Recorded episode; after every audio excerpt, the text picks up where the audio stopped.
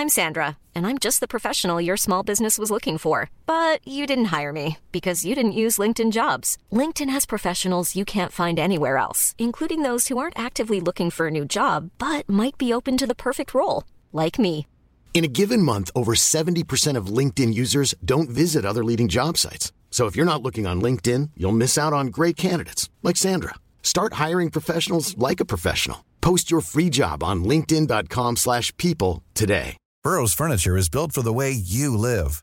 From ensuring easy assembly and disassembly to honoring highly requested new colors for their award-winning seating, they always have their customers in mind. Their modular seating is made out of durable materials to last and grow with you. And with Burrow, you always get fast, free shipping. Get up to 60% off during Burrow's Memorial Day sale at burrow.com slash ACAST. That's burrow.com slash ACAST. burrow.com slash ACAST. Hey everyone, Mark from Guitar Nerds here, letting you know what we talked about on this week's Patreon episode.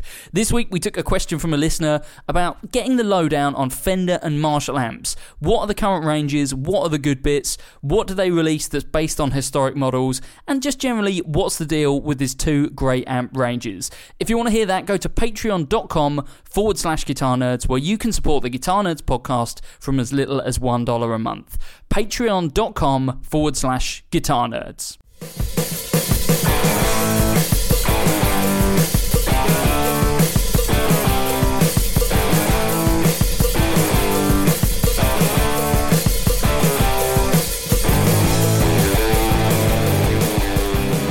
Hello and welcome to the Guitar Nerds podcast. I'm your host Mark Packham, joined this evening by Jay Cross Hello.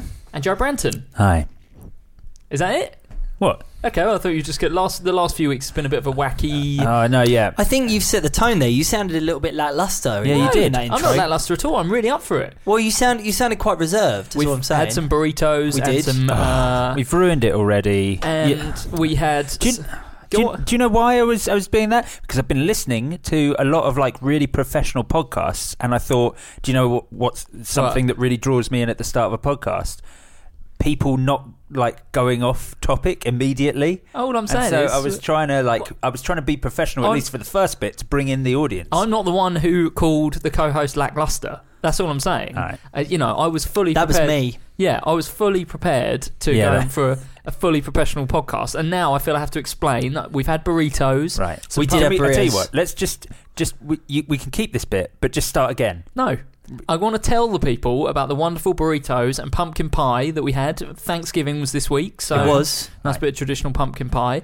And uh, yeah, no, I feel I'm, I'm up for it. Cool. I'm drinking a non-alcoholic beer as well. This is so off topic now. Uh, No, it's fine. It's No, good. That's just- what those people come to this. Otherwise, they might as well just read the news on a on a website.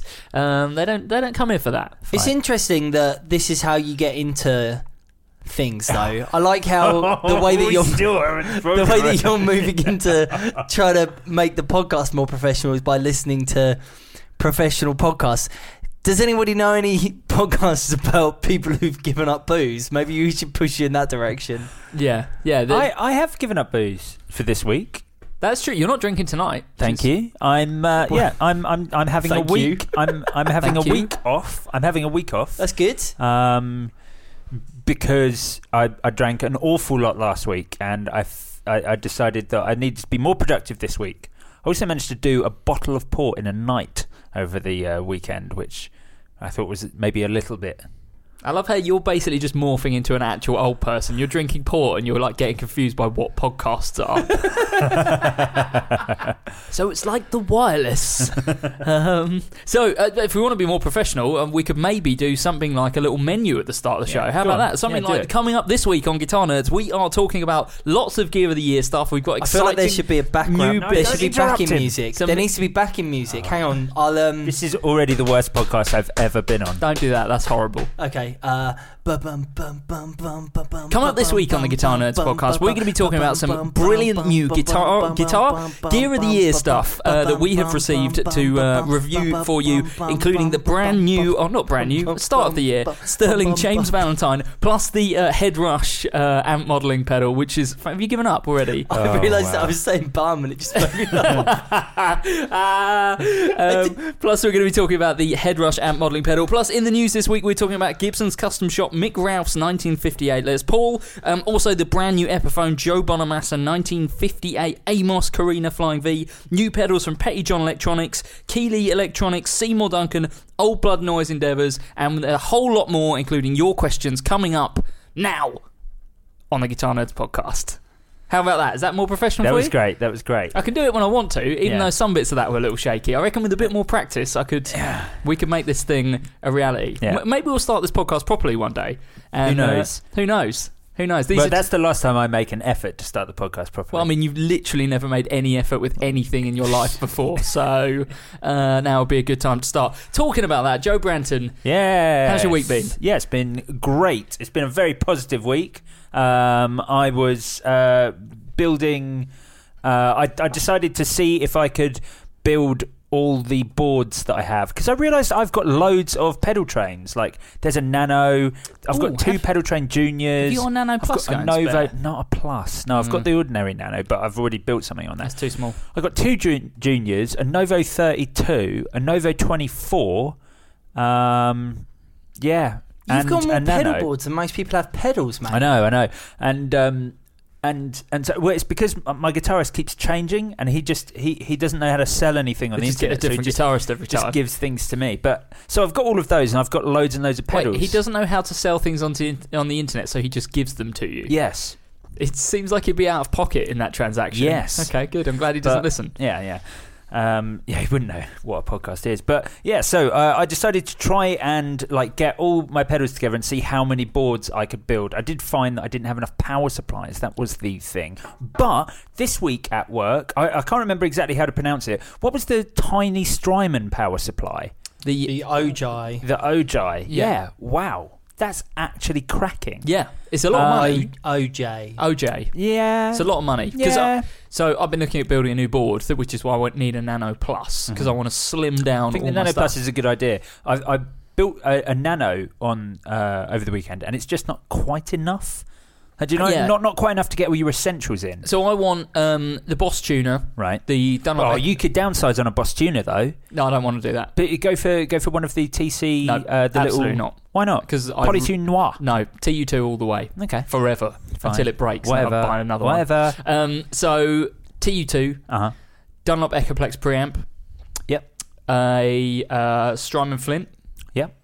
A Strymon Deco, Right. and I mean, you're running out of room, mate. And- this is why you, you need to downsize that tuner. and a Nano Loop, uh, uh, TC uh, Ditto Looper. Okay. Yeah, that's pretty cool. I put a TC Ditto looper on mine, although I went for the uh, I went for the Polytune Noir at the other end as my tuner. Um, but then I like found myself I needed I needed an octaver, a drive or a fuzz, a delay, a reverb, and a looper, and that's too many. That was too much stuff. So I had to ditch.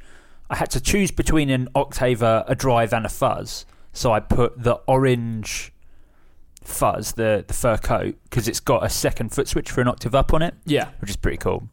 Uh, this is for guitar, not for bass. I was going to say. yeah, yeah, not for not for bass.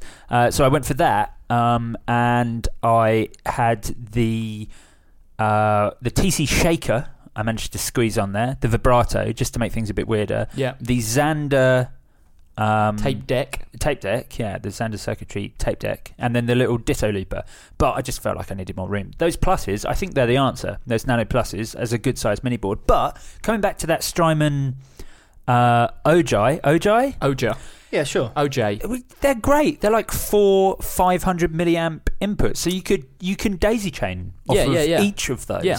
So it's a tiny tiny footprint of a pedal supply. It's not even heavy weight. The only thing that did annoy me, um, the power supply into it has like the transformer bit like separate on it, and I was like, oh, you kind of want that included. I kind of don't Uh, want big bulky yeah, yeah, bits yeah, yeah. So it's on, out it's on, on the, the, power cable rather Yeah. than the. So it's not actually sort of ingenious design. It's just like moving some of it onto the power supply. Uh, it's But- not the worst thing in the world. Uh, true. Will it's it- not the end of the world. Does it fit underneath a nano board?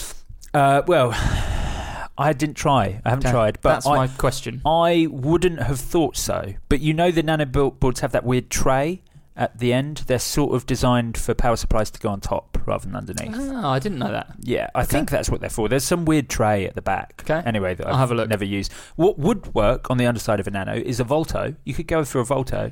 Yeah, but what does that get you? It's Yeah. not isolated out. So- So anything, is it? It's just Listeners, if you don't, we've spoken about the Volto before, but if you don't Oh, know is what it it is, isolated out? it's uh, no, No. it's not. So there are. It's um the the Volto is Pedaltrain's own. Uh, power supply, which is a, lithium battery power supply, so it's so you, you can you can have your pedal board wirelessly, and it's got two inputs um, that they supply two, three pedal daisy chains for. So six six pedals, Yep. as long as they're within reasonable draw, which is great. But you know, I was using it at a band practice, and it ran out once. just really annoying. Well, you c it's not like I could plug it in and carry on using it. Because it only You- powers USB. Yeah, Can you? Yeah, Uh, you can. You can use it as a power supply when it's plugged in. No, you've got to charge it. 100% because it didn't work. I had to take it off and charge it separately. Sounds like I'm sure you can just use it as like a through for the Mm. power. Um. Yeah. Really? Yeah. Okay. Hmm. Maybe you Maybe- just had a broken Why one. didn't I? Why Maybe you didn't I just do forgot to switch it on at the wall. that? Uh, I don't know. Who knows? But Sounds anyway. likely. Yeah, possible. But um, yeah. Anyway, where was I? Yeah, so I was trying to build other other pedals, uh, other pedal boards with all the pedals. But Yeah. I think I've just ended up with like a massive pile of random things. It was good because I found loads of pedals that I forgot that I owned. Who does that? Well, me evidently, I had like drawers and drawers of things, so I sort of emptied them all out onto my table and like found all this stuff. It was cool. I've I've totally forgot that Polymath had a signature pedal. Did you? Oh yeah, you did. You're right. Made Yeah, by yeah. Third Eye Third Eye Effects. Effects, Yeah, yeah. yeah, exactly. Honestly, come on. I found like a broken one at the bottom of uh, of, of a, a a box. It was great. Um, yeah, so that was cool. What else happened this week? Well, loads of stuff. We got a ton of new stuff for uh, Gear of the Year delivered. So Oh, yeah, so you got to try the head rush. I did. which I have tried before. What did you think? Because Well- this is this I think is going to be the big clash of Well, gear of the year. Let's talk about head rush in a minute because I want to talk about the Ernie Ball stuff that arrived Okay. first because there's a few bits. Um, and in fact, on the table in front of us, not that you can see this if you're listening, is the Ernie Ball 40th anniversary volume pedal. Um, now, at the end of the day, it's a volume pedal. Um, and but what I just want to say about it is. Whether it makes gear of the year or not, I don't know because how much space can we give? I mean, it will go into the accessories category, which we've said is kind of open this year. So there's, you know, there's potential for it to slot in there. Strong action. Well, I like the action. That's what I wanted to talk about really is because this is a it's a chunk. If you pick it up, that's like heavier than you know like a crybaby or something. Isn't yeah, it? you And when could kill a man with that. you definitely could. You definitely could. Um, and it seems kind of neat. Like I said, I don't know how much space there is for a volume pedaling gear of the year, but perhaps we'll see how Mate, the I think volume pedals are cool. They're like essential. I use volume pedals all the time. do you. No, no, because because I, there, there's volume controls on your guitar. Sure, but if you're doing like volume, volume swells and stuff, there's definitely a place for this. There's definitely a place for it. I use it all the time for the stuff at work when we have to do like weird sounds alike videos and I need to sound like a synth. You need that Yeah, swelling yeah. in thing. And do you know what's crucial with that? Like good volume pedals, because so many ex- expression pedals don't have this sort of thing. It's like really heavily weighted action. yeah. Like you don't want to be able to go too fast. No, the uh, I don't really like like plastic volume pedals that are like kind of floppy. You know, when you get those cheap ones, they're like fifteen quid or something. Yeah. This is kind of the antithesis of that. This is like the heaviest thing that you could buy to do Yeah. that job. No, Um, I'm into it. I think it's great. I think for people who want like a, a good like a decent high quality volume pedal, it's cool. yeah, nice. Um, so I that, don't know quite know why it's the sort of thing that needs a, f- a like an anniversary Well, event. that, uh, that yeah, I mean that is a question, isn't it? Do we need the 40th anniversary? 40th, 40 years of being able to turn your volume from zero to full. It is quite neat how it's got a shiny VP on the end. Though I think Yeah. that's cool. Volume pedal. Um, also from Ernie Ball, uh, we got the brand new Sterling. Um, James, James Valentine, Valentine. which I was kind of blown away by. Jay, even you enjoyed it. I really did. I Ah. think it's. I think it's. f- I absolutely fantastic guitar. I don't really understand. they did the same thing with the St Vincent. I don't understand why the quality is so close, like between the. T- considering the price difference. Yeah. I appreciate parts is another kettle of fish, but like the quality of the Sterling St Vincent to the Music Man St Vincent is is is very high, and the Yeah. same with the Valentine. Like, It really annoys me that Matt is literally always right. I know. yeah. Like always correct. He were, bought- were he- you not sure about the guitar? No, well, it's not so much that I wasn't sure about it. It's just he's always right. Oh, right. Yeah, yeah. He, you know, he got the James. Va- he bought his James Valentine what over a year ago, Uh, about a year ago, probably. and it's just, ah, it's just such a good. The Sterling is just fantastic for under a thousand pounds. And roasted maple neck. W- Yeah. Like, why keep that feature? I know, Surely I that's know. the feature that you go, ah, well, it's only a sterling. completely. So no, for, the, for people who don't know, obviously this is the the cheaper uh, Indonesian made. In, yeah, Indonesian made. Um, is it Indonesian made? Yeah. Okay. Um, version of the Xian. um, the Jun. The James Valentine uh, Music Man guitar, which Matt has got. So what will be really interesting is Matt's AB them. Well, Matt's going to come down for Gear of the Year. Obviously, we're going to record that um, when he's back. Uh, um, and if he brings his down, we will still have the Sterling version here. And I think, Hiccups. okay.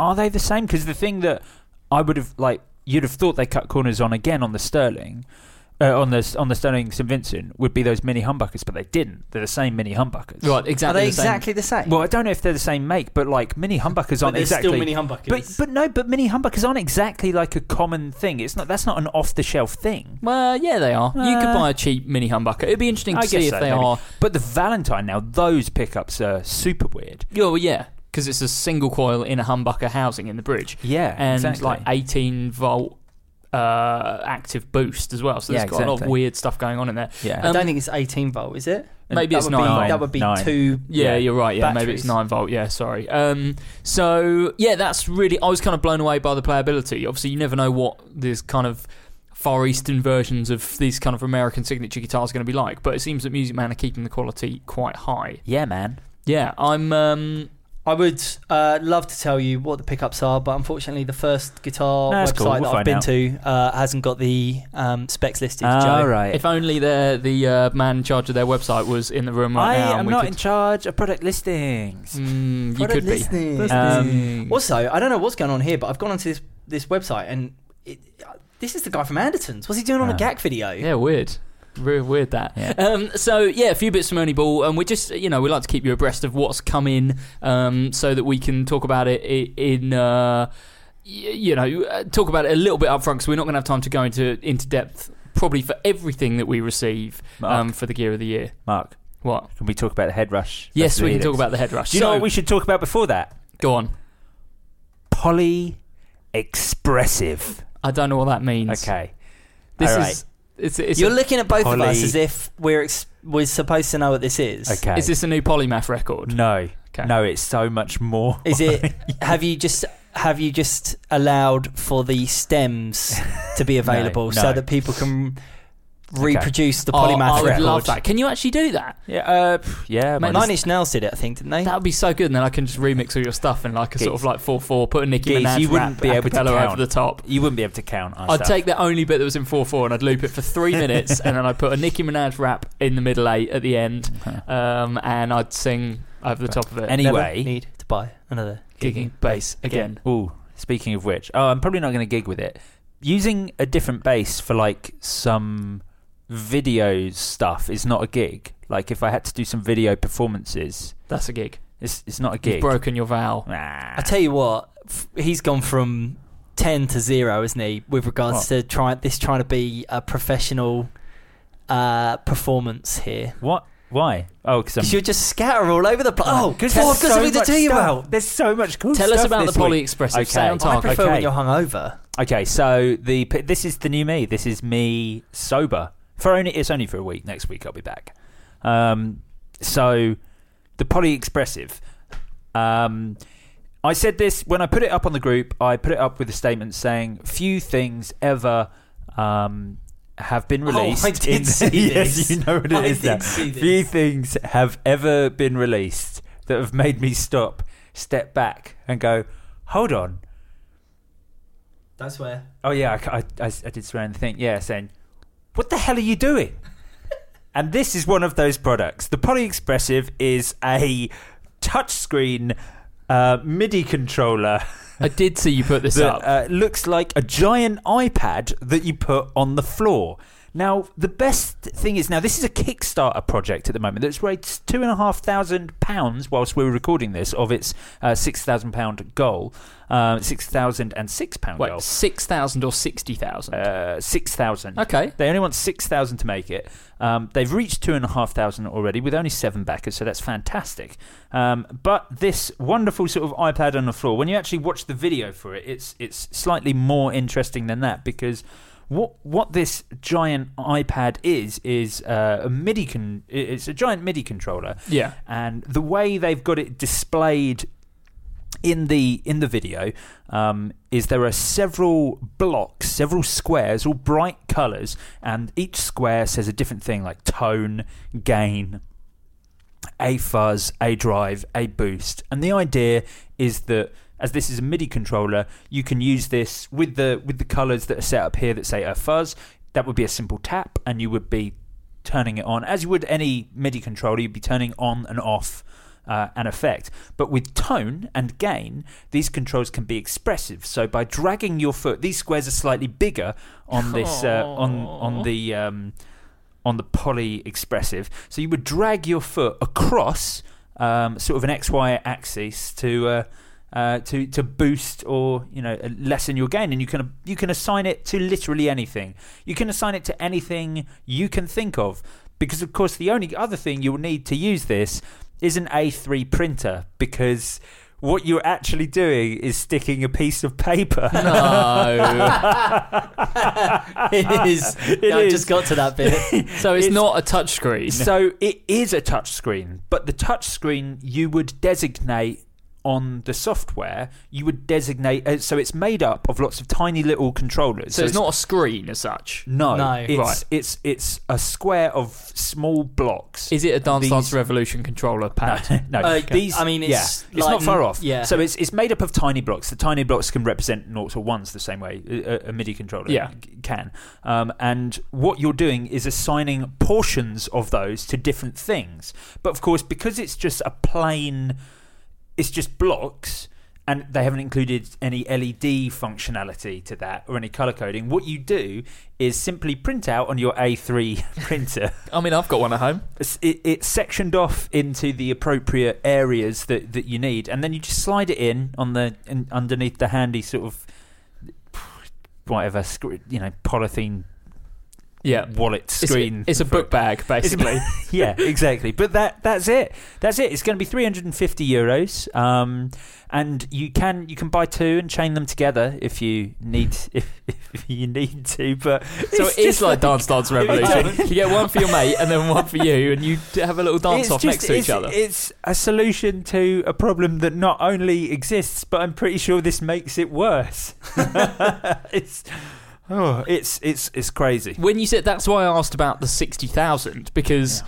when I saw the picture of it, I assumed it was like a giant A massive iPad, iPad, yeah, like a yeah. rugged touchscreen Yeah. that was doing you know stuff, and then you move your foot on it, and oh, because I was thinking, okay, so do you need to get like you know like conducive socks, like special, you know, like you get those gloves where you can still use your phone. Are you gonna have to get socks like that? But no, it's just like a No, but you do apparently need Mick Dundee snakeskin boots. I, I would strongly recommend watching the video for this because there are some incredible shoes in Yeah. uh, in in the video.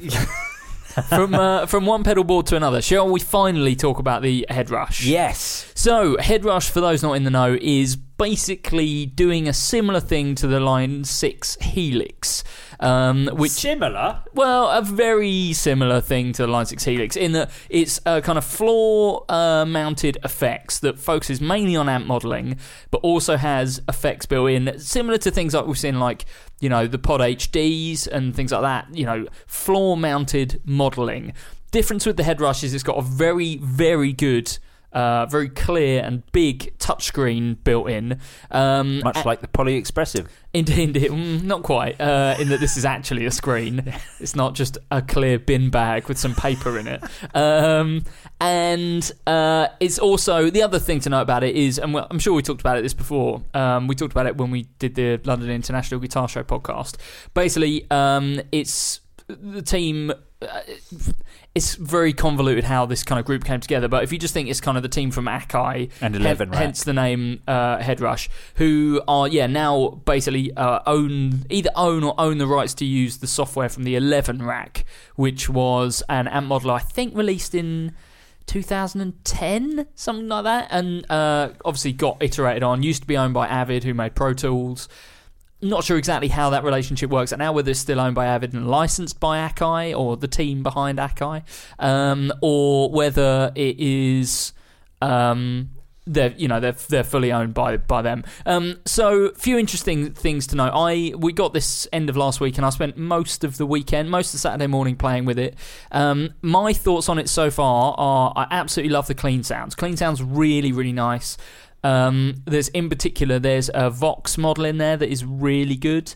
Uh, it's like um, it's an AC30 basically, and it's kind of on that kind of break up. Um, obviously, you can switch the cabs around. There's a whole range of amps, whole range of cabs, whole range of effects. You can move everything around in the chain. You can also split the chain, so you can run stereo rigs. You can uh, control. You've got external loops as well available, and the thing that I like about it most is the touchscreen because to do all those things is so super simple. There's no uh, menus or anything. You're not going into menu, chat, uh, you know, uh, rig chain. Okay, I want, you know, uh, what do you want for your first base? Like, do you want it stereo or do you want it mono? You just literally.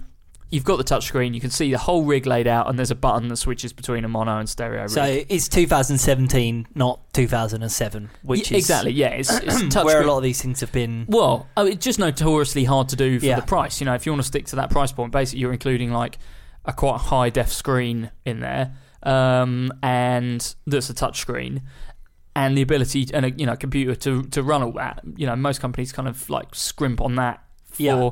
you know a much more simple to implement menu system, but the Yeah. user experience isn't as good. So The sounds are great. the sounds are really good. I really like the clean sounds. The drive sounds. I th- always with these things. Ah, it's digital drive, isn't it? There- I've not heard anything that's really kind of impressed me drive There are wise. some there are some subtle things on there that are that are good. Um, but yeah, as like all like full on things, I think they they do like metal drives well, but like big like wide open valvey rock and roll drives are, Yeah. are still and always will be like a problem on digital stuff. Yeah, but tough to do.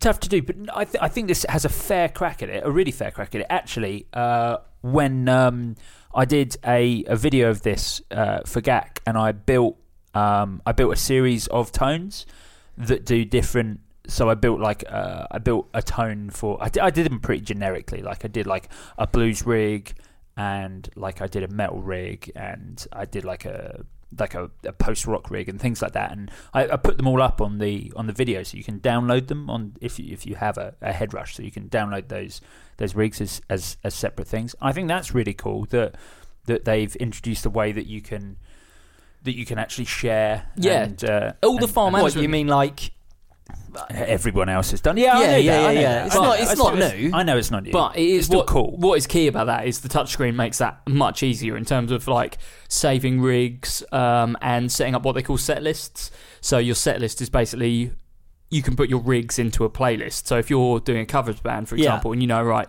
okay, I've got my 30 songs I'm going to play tonight. Patch one is the intro to the first song. I've called it, I don't know, Layla intro. Uh, and then two is Layla verse. Three is Layla you chorus. don't open with Layla. Well, okay, fine. You wouldn't open with Layla. You Save that till much later. Okay, uh, okay. So patch one is called All Star uh, intro, okay, I'm in. I'm Yeah. in. uh, and then you know, and so The and it guitar sound is the same throughout that song. well, exactly. That's fine. That's all we need. Um, so yeah, that the whole fi- the, the patch management, which Yeah, is something well, that always this is, is it. difficult, works really really well. But uh, yeah, what what I I really like um, in in that patch management, it's so broad. You can you can assign the buttons to do kind of virtually anything. So um, so for example, if I wanted to, I could have um, I could have my back four buttons uh, assign different complete different rigs or different amps, and then and like always have them as being rig assign. Yeah. And then my front four could be like, I know I'm always going to be using this drive, this compressor, this, and like Yeah. you can keep you you can split. Well, you can th- split the that's cool. functionality of the the pedals That's cool. between. That's something that you definitely and I you definitely couldn't do that on, for example, the the Boss GT100. I'm sure you can do it on that. It was either one or the other. You're either running with You could do a lot of manual mode stuff on GT100. yeah, but what Joe's suggesting there is that you can have you can s- split it and have manual mode and patch yeah, mode. th- I mean that is how it works as standard, basically, um, with the head rush. You, you've got a mix of banking up and down. Oh, but you, yeah, but you don't have to bank up and down if you if you don't want to, sort of thing. No, no, no. But that's what I'm saying is you get a mix of those. It's Right. the kind of best of two of both worlds. right, yeah. Um, and obviously, moving stuff around in the signal chain is super easy because you literally just point your finger on the screen and drag it into the. Can you full cable method it? Yes, you could. I believe so. So the Oh, I didn't check. I, I believe you can. What are you talking about? You didn't check. Oh, sorry. the the obvious criticism that this is going to be getting is that it's a touchscreen on the floor. Yeah. Yes. I am in two minds. Uh, for all the benefit of the touchscreen, whether it's practical to take mm. that out and, you know, someone down the dog and duck spills a pint of Foster's on it, Yeah. will it stand up to that test? Yeah. That's something That's that, ob- for obvious reasons, we're not going to find like out I before mean, Gear touch, of the Year. touchscreen touchscreens aren't new, you know, and it's they're not even new to be to being good. You know, they've been good for some time, but no one's putting them on pedals. Like there's Is it is it There's a that reason for that. different? Is it that different to having a proper like like just a normal screen. LED screen? Is it is it really that different? uh, maybe Yeah, in terms of the technology, yes, it is quite different. Whether uh, uh, just because of how the surface of a touchscreen has to be, but will it stand up to? Will either well, of them kind of stand up what to I mean. a? Yeah. Well, this well, this is it, and they will, and they will. Like if you are gigging, it is going to get beer spilt on it, Yeah. or Yeah, sweat, yeah. or blood. Like some something's going to be spilt on it. It Blood, during a blood, show, sweat, and beers. And and will it work? Like, will you be able to control anything past that point? Because I tell you what, on the Helix, I can still turn that rotary control when you know when it's covered in beer. Yeah, But yeah. So- I guess you know there is that. But at the same time, if you spill if you spill beer on on any I sort mean, of I'm not talking modulation about a pint. I'm talking about some specs getting on it and you being unable to like move stuff properly. The same way, I suppose. if yeah, you know, but you're not going to be doing that on the Uh, fly, are I guess you? not. I You guess know? not. I guess not. I, The- the I- other I- thing is, I will it crack? I understand what you're saying there, but I don't think that's No. really a big No. issue. You- and you're talking right. about whether whether it will crack, that's exactly the same as whether, for example, if we're comparing, you know, if we're comparing the two here, what you would the question you'd be having about the the Helix, Yeah. and it's not also not that different to if well, you've Helix got doesn't have a touchscreen. no, but it's got a screen. Yeah, but true. it will impair functionality if it does get cracked. That is the difference. Is the Sure, touchscreen yeah, okay, yeah, instantly fair means enough, that the screen fair has to be perfect. Whereas if you damage the screen on something like a Helix or any other multi effect, you can probably still see it enough to work your way around. At the same time, though, you know, my phone is a touchscreen, and I have that in my back pocket, Huh. and I have had it in my back pocket for probably 14 hours a day for the last two years, and I've never cracked the screen. Yeah. Yeah. You know, it's it's only the same technology, Yeah, isn't it? And I. I realise that I'm not. It's not on the floor in front of me next to something that I'm going to be treading on. So you do have that added element of danger. Hmm. But it's. I've spilt beer on my phone and it's been fine. would I, you um, would you put your phone at the fr- uh, on its own on the floor at the front of the stage at a gig though? I, I, I appreciate what you're saying, but I don't think that it's. I, I think that we're labouring labouring Yeah, on this definitely, point definitely. too much. and uh, personally, I think the risk is worth it. I think I love that touchscreen. It's the best bit of functionality about the Headrush. I love the sounds. The clean sounds in particular are really nice. The Fender and the Vox stuff, they nail it. The drive sounds I'm not Mm. convinced by, but Modulation's think- really good and really broad. I think the looping's great on it and really fun. the functional. and looper really actually, easy the to use. looper is wicked because it's great. having a big screen on there, it basically oh, does it show you where you it are in shows the you loop? where you are where you are in the loop. Cool. Uh, and also you can do because there's so many buttons on the front. It will allow you to do um, half speed or quarter speed loops, and if you push it again, it will. It, it's got certain steps where you, so you can go half speed, and then you can go half speed again, Right. and you may be able to go another half speed again, or you can do it in quarter steps, and you can do that uh, cutting the loop as well. So you can do half the loop or quarter the loop as well. oh, what? And bring And- other bits of the loop back in? Not bring them back in, but actually just shorten the loop. Oh, okay. Um, so you could do, for example, if you're doing a 12 bar blues and you just want to hold on the E, you just like cut, cut the loop down to the first four bars. yeah. Um, and so you can play around with a ton of stuff like looping on the fly because you've got such a good visual representation. It seems more convincing and it seems easier to use Huh. than most loopers on the market. Yes, I thought it was really good. So I- essentially, what you're saying is it's not exactly the Helix copycat that we kind of expected Oh, when, when we saw the pictures of it. I don't know the looper on the Helix that well. I have to Uh, admit. the looper on the Helix is very good. It doesn't it like a- again, it's having such a broad range of options on such a large unit. I think just makes looping feel more easy. So, Yeah. so yeah. I and, and to be honest, I think listeners, you're getting like an insight into what a massive part of Gear of the Year is going to be. Well, it's going to be these round. two going head It's to going to be head. these two going head to head because I agree the touchscreen interface is excellent. I think I my my only thing I, I really really like the Headrush. The Headrush hasn't released a single new patch since it came out. Okay. Line six have released two updates in that time. One of which included 20 additional base rigs for the Helix range. The Headrush has one base rig on it. Yeah. Um, I know it's not their predominant market, but you know, don't you think it's good that Line Six realised, no, we might as well cover this base because all we need is some digital things. Like it's not like they had to make a new product. but Sure. They essentially released a new product for bass players by doing that. Um, little tip with the Headrush: when you get to try one again, try assigning the a clean guitar amp to the um, Ampeg 810 model. It sounds absolutely incredible. Really. Yeah, a nice clean guitar amp through 810 sounds fantastic. So yeah, I think like you said, this is going to be a key part of Gear of the Year. These two going head to head, they are doing a very, or they. In theory, they're aiming for a similar thing, but what I suspect Headrush has actually done very well is make a very good studio and home workstation because it's something that you just because of the way it's laid out and the technology that's in it you want to sit down and you want to be messing with stuff all the time and moving stuff around in the chain. And you know I was doing things like you can do you can mess with the stereo width of your amps. So you can place the amps differently in the virtual room Yeah. to get different effects like how wide the rigs are. So you want it to be I, the way I had it was I sat on the sofa and I had it on a table in front of me and at no point did I ever think oh, I really need to put this I, I want to put this on the floor so I can use it what I wanted to do was put it on the table in front of me and play guitar and mess around with the rigs and set Yeah. stuff up Yeah, I think you're right. I think it's going potentially. It's kind of hamstrung by the fact that it has to be a pedal.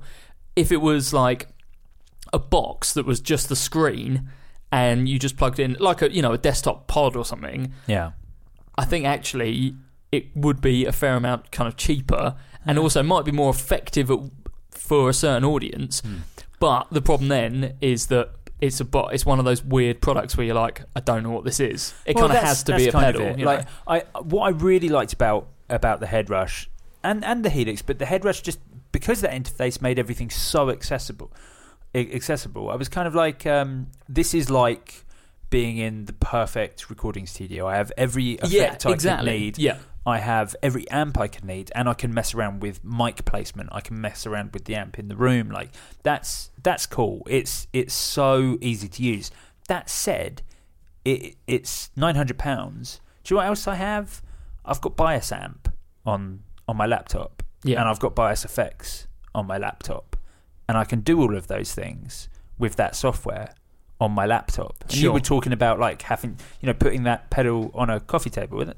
That that pedal's nine hundred quid. Bias Bias Amps is one hundred and fifty quid. Bias Effects is hundred Yeah, quid. uh, but, but at the same time, you've got to have a laptop that can handle it, and you've also got to have a sound card to do that. yeah. You've got to know how to set that all up. I'm having problems at home at the moment where I've got some latency in the system somewhere, where if I try and record, my I hear my guitar like a few milliseconds after I've actually strummed the strings Right. Through the headphones or the speakers, and it just makes it impossible to play guitar basically. And I can't figure out what in the system is causing this latency issue. So it basically renders the whole system pointless. Um, whereas the you know the Headrush, I literally I, it was so it was really fun on Saturday morning. I had the house to myself, and instead of thinking like, right, if I want to play guitar now, I've got to go and try and struggle with this latency issue. I've got to open up a door of some sort. Then I've got to find a decent amp modeler, and I've got to plug my sound card in. It was just a box that I put straight on the table, plug my guitar in, plug some headphones in, and within minutes I was dragging amps around, like changing cab combinations, trying, oh, what if I do this Fender, but I use a Marshall cab with four tens? What does that sound like? Oh, it didn't sound very good. Okay, I need to swap it out. Okay, what if I try it with this Ampeg 810 bass cab? Sounds amazing, brilliant. I'll keep that on one side of the rig, and then I'll drag this other thing in. It's like really addictive and really Yeah. easy to For, use. for exploring and working out new things, I it, I think it's an invaluable tool. Like because you know the alternative is that that dining table full of effects yeah, that that I had. which didn't look clean. No, And also, you, you know, you didn't have an 810 in your room, so you couldn't just plug that in easily. exactly. Yeah. So what will be interesting is seeing how once now that I've done all these tests for me, like I know what the Headrush can do now. So it'd be interesting to try a Helix LT, which I think is going to be the competing product this year, and see how easy it is to do those things and how good the results are. Swag. Ready to pop the question? The jewelers at BlueNile.com have got sparkle down to a science with beautiful lab grown diamonds worthy of your most brilliant moments. Their lab grown diamonds are independently graded and guaranteed identical to natural diamonds, and they're ready to ship to your door. Go to BlueNile.com and use promo code LISTEN to get $50 off your purchase of $500 or more. That's code LISTEN at BlueNile.com for $50 off. BlueNile.com code LISTEN. Hiring for your small business? If you're not looking for professionals on LinkedIn, you're looking in the wrong place. That's like looking for your car keys in a fish tank. LinkedIn helps you hire professionals you can't find anywhere else, even those who aren't actively searching for a new job but might be open to the perfect role. In a given month, over 70% of LinkedIn users don't even visit other leading job sites. So start looking in the right place. With LinkedIn, you can hire professionals like a professional. Post your free job on linkedin.com/people slash people today. Millions of people have lost weight with personalized plans from Noom, like Evan, who can't stand salads and still lost 50 pounds. Salads, generally, for most people, are the easy button, right? For me, that wasn't an option. I never really was a salad guy. That's just not who I am. But Noom worked for me. Get your personalized plan today at Noom.com. Real Noom user compensated to provide their story. In four weeks, the typical Noom user can expect to lose one to two pounds per week. Individual results may vary. Yeah. Um, that's plenty of Gear of the Year stuff. We're well uh, into the podcast. Shall we dive into a big old barrel of. News. That was Joe actually going through the head rush. We just put a little delay on it. Yeah, just that's uh, great. Yeah. After pro- you- after processing effects. Do you think? Do you think we should? Um, do you think we should get like a, a a soundboard so that I can like do like professional sounding No. news ones? I know. I love how you've listened to these podcasts, and the things that you've taken away from them are soundboards. like, can you remember the last time you listened to a, a decent podcast that had a soundboard? Uh, yeah, our podcast a couple of weeks ago when I was using the Rap Air Horn app. okay. anyway. that's the News. First up, um, brand new stuff from Gibson. Uh, they've announced the custom shop Mick Ralphs 1958 Les Paul. Yeah, so uh, kind of just just a, a bit of a brief overview on this. Uh, this is cool. This is Who's, this Mi- who's Mick Ralphs? uh, so he's uh, Mott the Hoople, yeah. There was original Mott the Hoople guitarist. There we go. yeah. Sorry, were you trying to want him to struggle? Is that what it yeah, was? no, No. I was just just waiting to see how if he'd Okay. actually read the brief. no, it's bad company. It was bad company. He was in Bad Company after he was in Mott the Hoople. Oh right. No, I think. whatever. Or Joe, maybe it's the other Joe way name around. a Mott the Hoople song. I don't even know.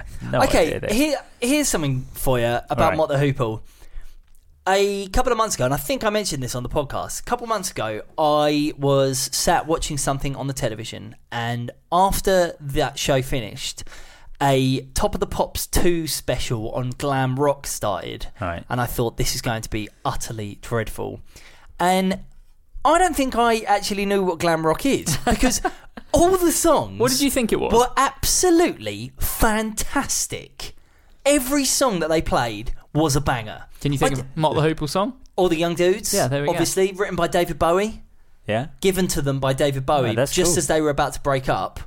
Um, Mott the Hoople are a great band. So after the um, after watching that documentary, I uh, downloaded off of Spotify, which I pay for, um, the album The Hoople by Mott the Hoople, which is their final record, and You think they did that one first? no, so the, so I, I I looked It's at the first one called. They got two. Mott. The second one. no, the Hoople. no, no, no. Their first record is called Mott the Hoople. Right. Um, their penultimate record is called Mott, okay. and the final record is The Hoople. That's Um, fantastic. and then there are four records in between, including all the young dudes. And that was obviously I knew that song because that song is incredible. Yeah. absolutely incredible. But um, yeah, the Hoople, wicked, really, really cool. And like as well as that, there was some there was some Roxy music. Who are a band again? Like I know because I- I know who they are because of Brian Eno because I love Brian Eno. So good.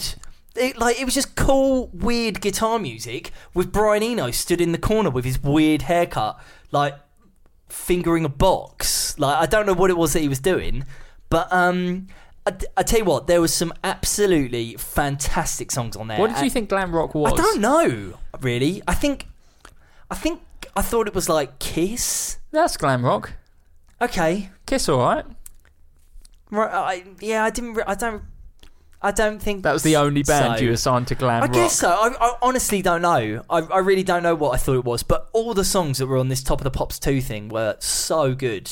Yeah. So, yeah, glam rock. Give it a go, guys. It's this thing from the 70s that maybe you. Breaking maybe, news. Maybe it passed you by. Cool indie uh, punk promoter Jay Cross finally discovers new form of music, glam rock. Well, anyway, whilst Mick Ralphs was uh, producing all the those Mott the the Hoople uh, bangers, uh, he he was playing this uh, really I cool. actually don't think he was in the band No. at this point. Oh, okay. I, I think he was on all the young dudes. I'm sure he was. Maybe. Well, anyway, he played a super cool 1958 Sunburst Les Paul, and this is this is Gibson showing off what they can really do at the high end of their custom shop. So they have taken uh, that that particular uh, Les Paul, which uh, he'd actually sold later to a private collector, and so the the private collector uh, was the chap who who um, lent it to Gibson so that they could recreate it. And this is one of those this is one of those vanity projects for, for Gibson where they have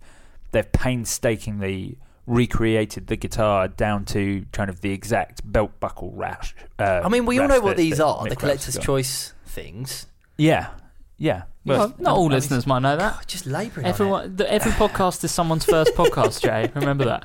So As the intro to this one, you know, uh, clearly showed. That's why we do the menu now. We're professional. Oh yeah, okay, sorry, yeah, I got you. so yeah, so it's just uh, so this is they're they're eight, it's it's eight thousand pounds. Ooh. Um, So yeah, so it's it's you know it's in the top end of their of their collector's choice, but a, a great addition to a fantastic range of guitars nonetheless. I guess the. I I mean, there's probably some rich Mott the Hoople fans out there that will enjoy it, but I, I think nonetheless they're not it's a gonna great make many guitar. them, are they? It's No. a great guitar in its own right. Yeah, and that's kind of what I think is cool about collector's choice is that, you know, they could have just done here's another Pete Townshend Les Paul, here's the Slash Les Paul, here's an Eric Clapton Les Paul. What they've done with collector's choice is gone. Should we find some really good, like burst Les Pauls around the world?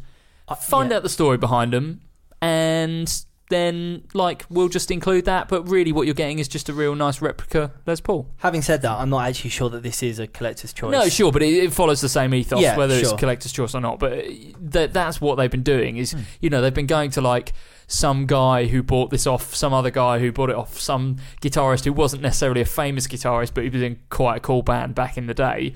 Um, and then they've kind of told that story around around these guitars. But really, it's just a excuse to make a really good sort of relic Les Paul. Interestingly, Suffragette City was Bowie's first uh, offering to them, and they turned it down. Really? They didn't like it. I like that song a lot. That song's fantastic. That's It's not favourite. quite as good as all the young dudes, I but think it's, my favourite David Bowie song. Really? Yeah. it's a great song. Yeah, it's but big. um, all the young dudes, you should listen to Mott the Hoople. I They're really good. I will. Next week, if, if you if you can't tell me your favourite Mott the Hoople chord progression, and I'm- it, I'm it can't be all the young dudes. Talking about young dudes and uh, people who are young and dudes, Joe Bonamassa has got a brand new Epiphone signature model. The- A, a long line of Epiphone signature models His sixth. have led us His here. Sixth? I thought it was his fifth. Is it six? I think it's his six. Good lord. Um, this is the 1958 Amos Korina Flying V outfit. This week I saw him say that this sounded better than any original 1958 Yeah. Flying V. Um, God. tell us about it. Um, so the hate press him. the, pre- I am so much. the press release makes a uh, makes a big point of pointing out that it's based on Joe's 1958 rare well, it's not just, rare r- It's rare, rare. it's priceless. flying V with Korina body. His his 1958 Flying V It's is rare. priceless. It's rare. Rare. Right. Okay. Rare. It's rare. Anyway, Um, it's got PAF style ProBuckers, which I think are Epiphone, not Gibson. yeah.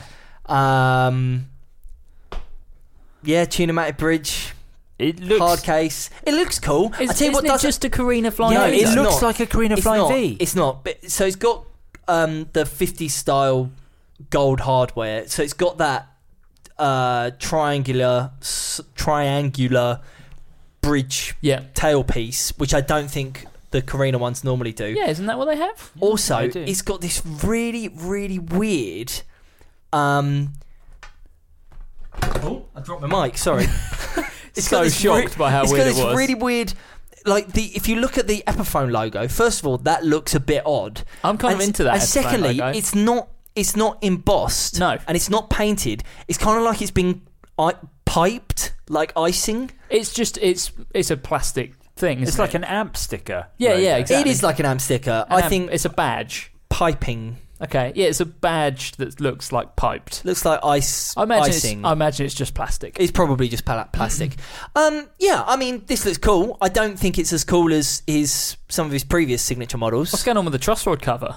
Uh, It's- Arth- it's- it's Amos like a- Arthur. Yeah, it's a gold truss rod cover that says the name of isn't Amos Arthur. That was the the shop that bought the original 58 that um That it's based on. that it's based on. Oh, yeah, right, exactly. I, I just really like it in the write up where they're like Joe Bonamassa worked closely with the Epiphone. Yeah, I mean, surely there wasn't that much to the Yeah. side, was there? This is the most standard looking Epiphone flying V I've ever seen. And he's he's probably We've got about. worked closely with him. I mean, he's probably signed off on ten other signature model products that week. He can't have He worked with them that closely. care. He doesn't He's- care. he's He'll- loving it. He'll do and say and sign off anything. I Someone tell you what, actually, um, they there. I've just googled Amos Arthur, and there is a guitar player uh, from Guitar Player magazine. There's an article from uh, about eighteen months ago that talk that is showing sort of d- detailing this story of uh, of of Joe Bonamassa's right. Flying V, and uh, yeah, this story begins in May of 1958 at Arthur's Music in Indianapolis. Amos Arthur, a proud Gibson and Fender dealer, takes delivery of a mysterious wedge-shaped Gibson guitar. Wow. So actually, it does sound like there's a bit of a story, and it does sound like he is proud of this guitar. So you know, it's quite cool that I mean, he slagged it off in the thing I was reading earlier. He was saying the Epiphone one sounds better than any other 58 Well, available. fair enough. Yeah. So, Why would you say? yeah. Who knows? Um, one final point on uh, on this is that um, it got pointed out to me to uh, it got pointed out to me recently that Joe Bonamassa really looks like the vicar from Dad's Army. Just Uh, Frank Williams. just look a- up. Uh, that is a UK only thing. yeah, absolutely is. Yeah, but just Google uh, just Google image search Vicar Dad's Army. Um, he really looks like him. he does That look is- quite a lot that's like him. Fantastic. Um, so, uh, someone who is definitely passionate about their guitars is Ola England. Talked about him a lot in the last few years with his association with Washburn. Also, he's obviously a prominent YouTuber. Um, he made a big announcement literally as we were kind of um, putting this podcast together. Tell us about it. Uh, yes, so uh, Ola England has uh, launched Solar Guitars, his own uh, guitar company, which Also, is pretty so cool. it seems the details are, are pretty. There's not a huge amount out there. No, he's announced it. released. He's there's a website and he's released a, a, a video announcement about it. But um, obviously, Ola England, we've spoken about him before because he's he's had a series of Washburn signature models, which were the Solar Yeah, they were part of the Parallaxes. Parallaxe range. Parallaxe range, but his but his models were called the Solar. and there were a number of them. Initially, um, one he he had a a budget and sort of pro line um, guitar re- uh, release. One that was was very modern and one Sort that of was super more stratty. yeah, super stratty. One that was the expensive one was like a bound, a flat sort of bound top. Yeah. One of them was was far far more modern, all in satin colours. Passive Seymour Duncans. Um, uh, uh, what was the bridge? The bridge, Evertune. uh, Evertune bridge on the on the expensive models, and then later on he he had released a an Explorer style and a, a Flying V style. Yeah. Um, of course, when we say Explorer and, and Flying V, we mean more in line Right. with the sort of the Jackson ESP Yes. versions of those, Yeah. the sort of modern uh, cuts of those. But from the looks of it, these Solars are those guitars. For all intents and purpose, the headstocks have stayed the same. The same models are available. The two different types of Superstrat, the the Flying V and the and the Explorer style. Um, only and the same logo. O- Ola England's logo is still on the on the twelfth fret. They look to be very very similar, if not the same, to the Washburns. Now, in the in the video announcement that uh, Ola put out, he'd sta- he'd said that um, he wanted to treat his guitars more like he did everything else in his uh, in his entrepreneurial business, which is sole ownership. So, um, so uh, uh, we don't know the full details yet, but it looks very much like Ola England has taken full control of his guitars. Whether he's bought these from Washburn or whether he's he's Yeah, more, just more more in ownership of them as a subsidiary, I don't know yet, but they continue to look fantastic. We were massive fans of them when they came out. For the simple fact that it was, and lots more guitars like this have come out since, but at the time it was like, man, this is great because it's a no nonsense metal guitar. But more than that, it's a metal guitar that isn't just for metal. Yeah, yeah. Like it was a great all rounder. They were well built. Um, you, you know, the uh, the Evertune bridge was a good idea. Passive pickups is a good idea. Everyone can use them. They were good passive pickups as well, like good quality Seymour Duncans.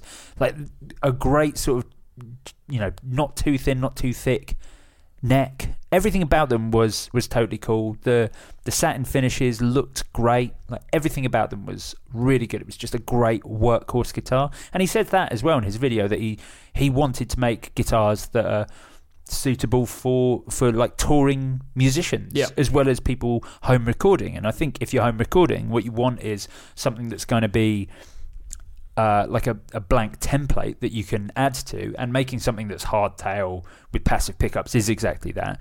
And and again, those are features that you're going to want from a rugged guitar that you can. Did, I don't know if you mentioned it, but these have got Evertune bridges on them as well. I think That's right, yeah, the high end ones. So the the lower end don't look like Yeah, they yeah. do. There- There are some models that do not have them, but I'm very curious as to how this has played out. Whether, like you say, he's did he design the original guitars for Washburn and has somehow kept the you know the IP like the the designs? maybe he was leasing them to Washburn. I mean, this Potentially, is you know, yeah. this is I mean, we, I- we we are we are completely completely speculating. Yeah. No, but what I- I'm saying is, I'm yeah, I'm just curious as to how that how that works. I don't know for sure, but it does look like the Solars have disappeared off the Washburn catalogue. Well, yeah, maybe maybe yeah, he was designing the guitars and leasing that and his name to Washburn. How or- long? How long ago did these come out? Two Uh, years, three well, years? lo- I'm still working at GAC, so maybe it's Three Well, three not years. just that, we, we had Ola England come down to GAC to the store for Yeah. an I think that when was three Mark years and ago. me were still Yeah, working together. it's got to be nearly three years ago, if Yeah. not three years ago. Maybe ago. there was some sort of contract. Well, maybe we s- Yeah. can see if we can get him on the podcast. I think Yeah. that'd be good just to um, talk about how this came about and the kind of philosophy behind the guitars and stuff. Yeah. Oh, that Um, looks good, didn't it? But anyway, they, they do all look um, they do all look absolutely cracking the the Solar guitars. I'm not a massive fan of their the logo to be honest. No, it's a me little bit it's a bit industrial. It's a Yeah. bit engly, but you know it's uh, it, nonetheless cool range of guitars. I'm I'm excited for you know for another range of like good artists. Oh, that's the other thing that we should speak about that, that we didn't mention. Not only that, but because Ola England is such a cool dude, he's got a whole community section on Yeah. his site, and he speaks about this in his video. He doesn't want this to be a signature range of guitars like made just for him that everyone's supposed to just you know deal with. He's like, no, he wants to make guitars for everyone. So he's got a community element of, of the website where he wants to take suggestions and input from people so he can build the best guitars for everyone. And I just think that's that's such a touch. We always thought when when we met him, when he did that in store, he was so open and honest about Yeah. what he did, how he did it. the sort of advice and tips at, at the time, which he, he wasn't as big as he is now, but at the time he was saying he still tries to respond to every like Facebook message he gets. That's pretty impressive, isn't it? Yeah, and it's like he, you know, that that's cool that he was he was so open with everything he did, and I think he's bringing that across in his guitars.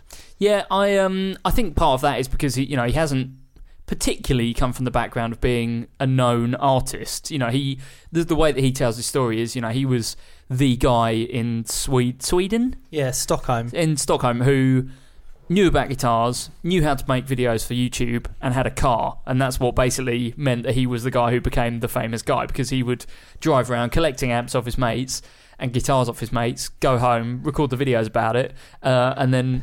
I just, you've made it sound like the real differentiator there is the fact that he had But a that's car. what- I realised. I realised. no, no, I realised that's, that that's you. literally what he said. He said. well, it's the- not the fact that he could make videos and stuff. Well, no, but he said that the three, all those things combined, kind of played equal importance. You know, Right. he was a good guitar, he was a good guitar player, and he had a, a car. He also he had He- a he had he a 4K camera setup before most people had 4K He camera did- setups. right. And I think that was a big part. He of it. did literally say that the differentiator was I was the one who was driving around collecting the stuff. Right. And any of these other guys who I borrowed the stuff from could have done this.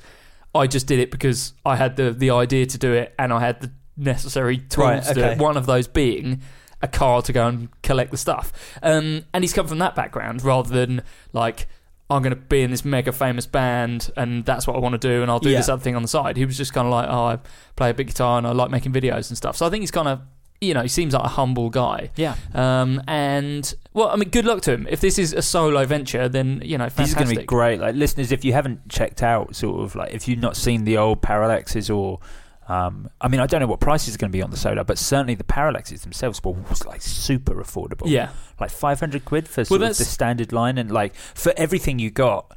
Uh, I, I keep getting flack for like saying stuff is super affordable when it's yeah, like a thousand pounds. It's at the twelve thousand pounds, super affordable. But um, but uh, but these were for everything you got on these guitars. I, I think they were absolute bang for your buck.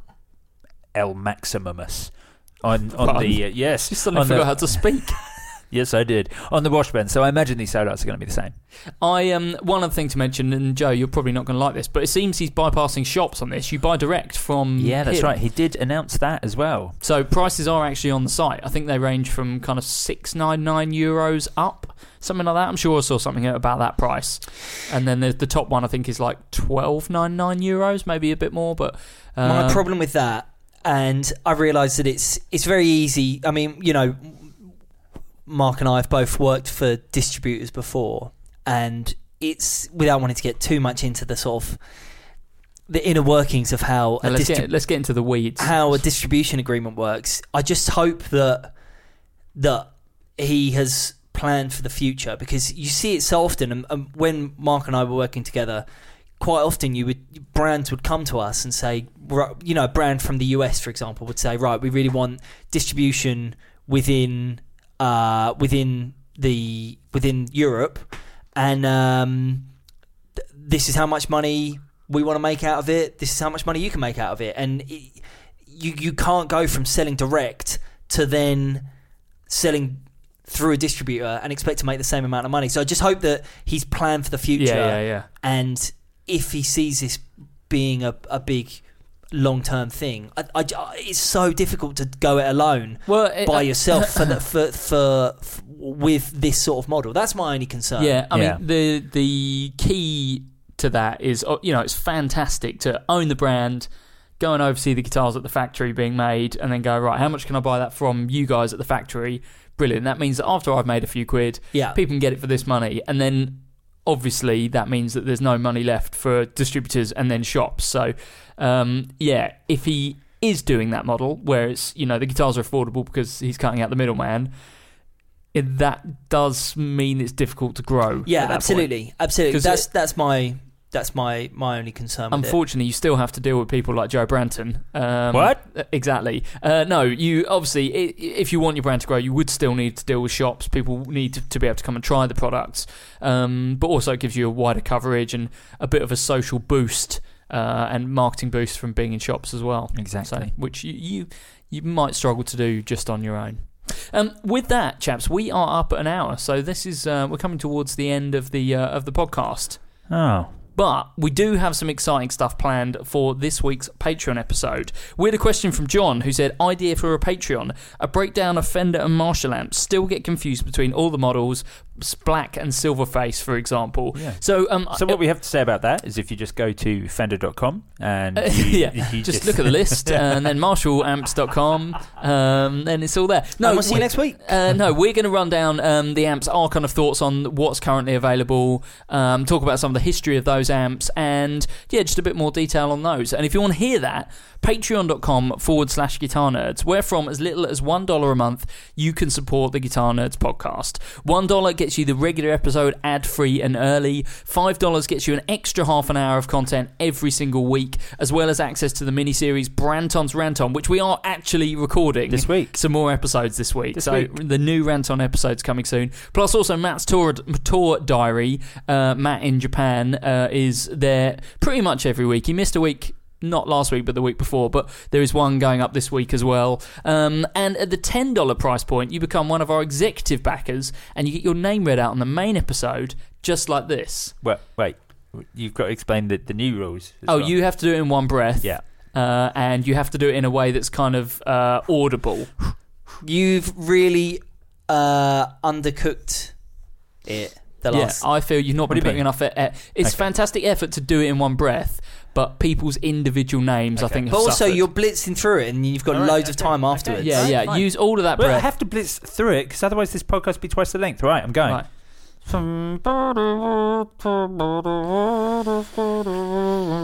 Derek Fitzer, Matt Cliff, Matt Davis, Aaron Sherman, Blake Wyland, Jack Gray, Jack and Christopher Loseth, Juan Coria, Scott Kennedy, Robin Smith, Robin Nordwick, Rob Grant, Eric Rich, Chris Connors, Andy Joyce, Thomas Manchester, Steve Martel, Blair Toms, Mark Crossbert, Paige, Jody Short, Andy McKenzie, Laurie Ansters, Ted Dodd, Foy, Paul Corrigan, Matt Quinn, Riddle Clare, Scott O'Brien, Will Thompson, Mo Garrett, Colin Anderson. Did you take a breath? Hey now, you're a rock star.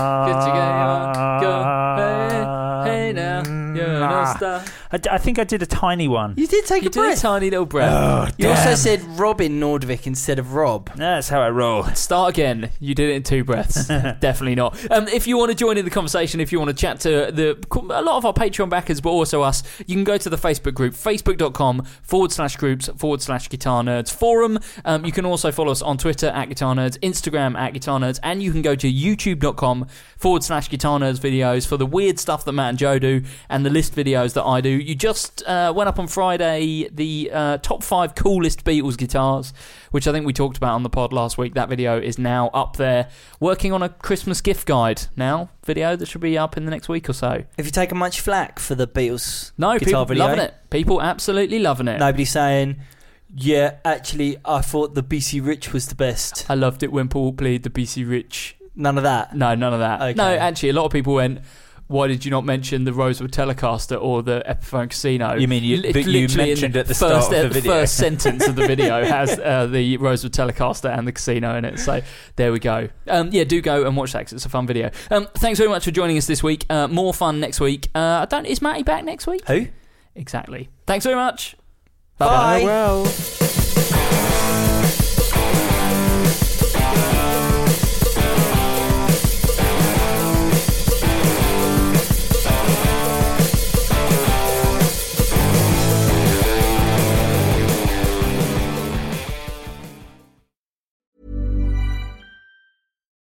When you need mealtime inspiration, it's worth shopping Kroger, where you'll find over 30,000 mouthwatering choices that excite your inner foodie. And no matter what tasty choice you make, you'll enjoy our everyday low prices, plus extra ways to save, like digital coupons worth over $600 each week. You can also save up to $1 off per gallon at the pump with fuel points. More savings and more inspiring flavors make shopping Kroger worth it every time. Kroger, fresh for everyone. Fuel restrictions apply.